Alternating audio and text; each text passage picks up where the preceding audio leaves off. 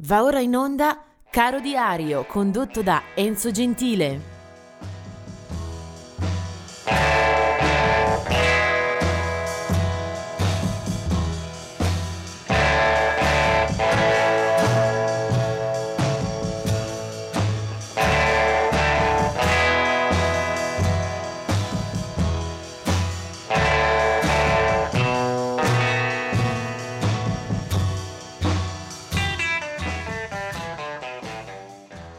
Ben arrivati all'ascolto di Caro Diario del 21 di marzo. Eh, nel 1991 ci lascia Clarence Leo Fender,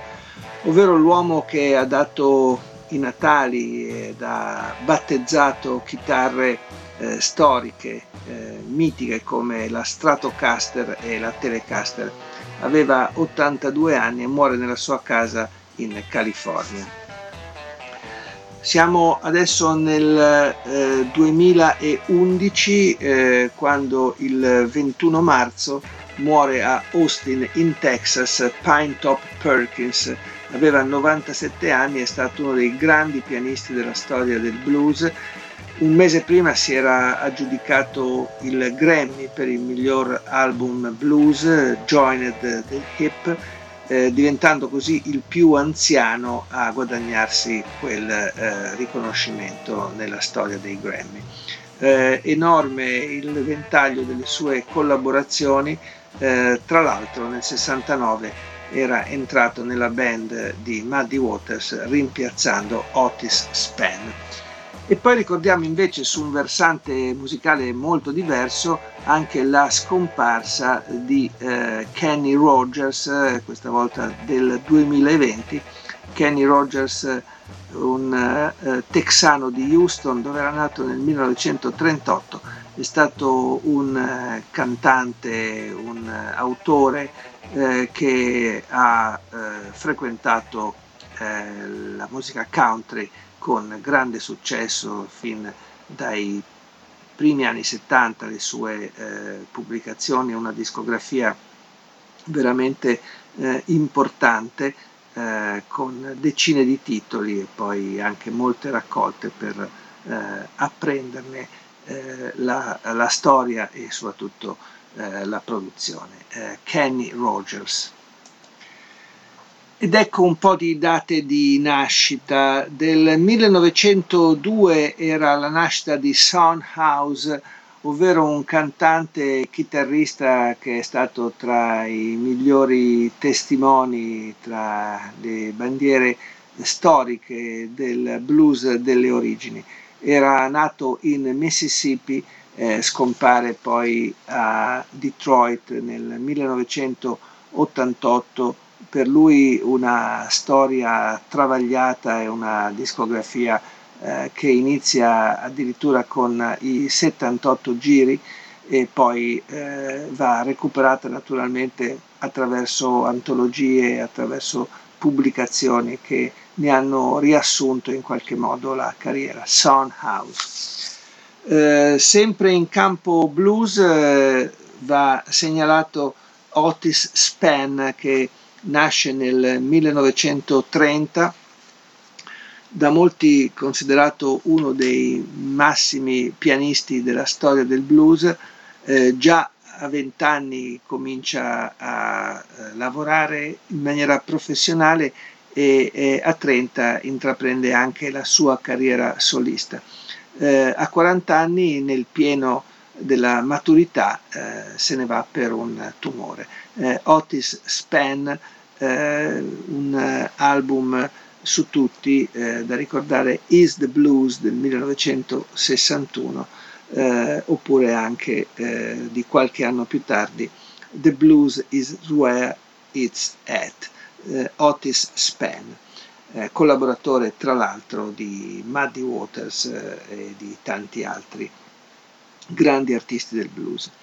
Ehm, del 1945 è eh, Rosemary Stone del gruppo di Sly and Family Stone, mentre eh, del 1940 va ricordata la nascita di Solomon Bark, ovvero uno dei eh, grandissimi eh, artisti del soul e del rhythm and blues, eh, era nato a Filadelfia, eh, se ne andrà eh, settantenne nel 2010 un grande cantante, un personaggio enorme, non solo per la stazza, con una discografia eh, micidiale da recuperare con moltissimi classici che lo hanno reso eh, uno dei capofila di quell'area appunto tra soul rhythm and blues, anche una famiglia sterminata con decine di figli, è difficile anche eh, recuperare un po' quella storia, quella vicenda. Eh, Solomon Burke con molti classici al suo attivo è stato anche spesso ospite in Italia, ad esempio del Porretta eh, Soul Music Festival, un grande piacere, una grande emozione averlo visto dal vivo, eh, da vicino. Eh, andiamo avanti con altre date del 1946, la nascita di Ray Dorset, una figura questa che eh, si lega molto al, alla produzione inglese, britannica eh, degli anni 70. Eh, è stato il leader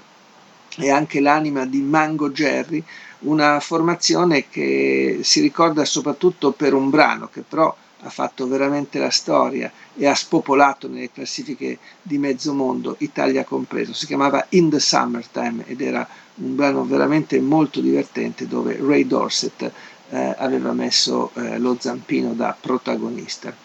Eh, ancora 1950 è eh, la nascita eh, di eh, Roger Hodgson eh, dei Supertramp, gruppo eh, nato eh, in Inghilterra a fine anni 60. Roger Hodgson, che è bassista, tastierista e anche cantante del gruppo, compare fin dagli inizi, 1970, poi più tardi arriverà il grande successo della uh, band, eh, soprattutto con un album che uscirà nel 1979, era il classicissimo Breakfast in America, lui è Roger Hodgson. Poi vediamo del 1961 un altro artista di chiara fama che ha conosciuto da vicino le classifiche, Slim Jim Phantom, ovvero uno dei tre Stray Cats eh, gruppo innamorato di rock and roll e rockabilly eh, che è stato eh, scintillante nella sua eh, affermazione soprattutto a inizio carriera quando eh, quel genere musicale non era particolarmente battuto, beh, gli Stray Cats diedero un enorme contributo alla diffusione di quel verbo appunto tra rock and roll e rockabilly. Eh, Slim Jim Phantom faccio un po' di marcia indietro perché mi ero perso del 1951 la nascita di Conrad Lozano, ovvero una delle colonne dei Los Lobos, eh, gruppo californiano della zona di Los Angeles, Conrad Lozano, eh, musicista di frontiera che ha dato ai Los Lobos un po' di quelle tinte di quei colori che ci hanno fatto tanto apprezzare la loro produzione musicale, Conrad Lozano. E poi vediamo ancora del 1967 la nascita di Maxim, uno elemento dei Prodigy, e poi nello stesso anno anche di eh, Sean Dixon dei Soup Dragons. Tutto questo per arrivare all'artista eh, che voglio farvi conoscere e trasmettervi anche musicalmente parlando in questa giornata. David Lindley nasce in California nel 1944 ed è un musicista che già dall'adolescenza è ancora teenager e, comincia a, a, suonare in maniera sempre più intensiva e sempre più convincente. Eh, già nel 66 fonda i Kaleidoscope, una formazione molto abile nella contaminazione tra blues, folk e altri, altri suoni, eh, una sorta di eh, world music ante litteram. Poi già nei primi anni 70 lo troviamo insieme a Jackson Brown eh, e poi a Ray Cooder e soprattutto diventa uno dei più ricercati session man eh, d'America. E si inventa ovviamente band eh, da guidare eh, come El Rayo X e poi soprattutto eh, trova la strada per eh, fare esplorazioni sperimentazioni eh, anche eh, oltre confine, eh, ad esempio suonando con Henry Kaiser eh, in Madagascar e poi con eh, musicisti eh, medio orientali, norvegesi, per una sete di sapere e di conoscenza veramente inesauribile eh, ha una uh, continuità uh, e un'intensità di produzione impressionante, anche difficile eh, da seguire. Eh, c'è in qualche caso un po' di aria di New Orleans e poi il ritorno al blues, eh, un sodalizio felicissimo con eh, Ray Cooder, insomma David Lindley che è un polistrumentista in grado di mettere le mani ovunque e di produrre qualsiasi cosa, eh, ci è sembrato molto molto divertente per chiudere eh, questa eh, trasmissione di oggi. Eh, il, l'album eh, che eh, lo riguarda in questo caso è del 1981, El Rayo Hicks era denso di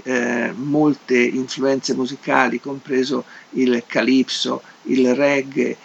il cajun e anche il rock and roll che in, per certi versi ritroviamo in questa eh, traccia che è un classico. Vediamo come lo eh, racconta e come vi si esprime David Lindley, è la classicissima Twist and Shout.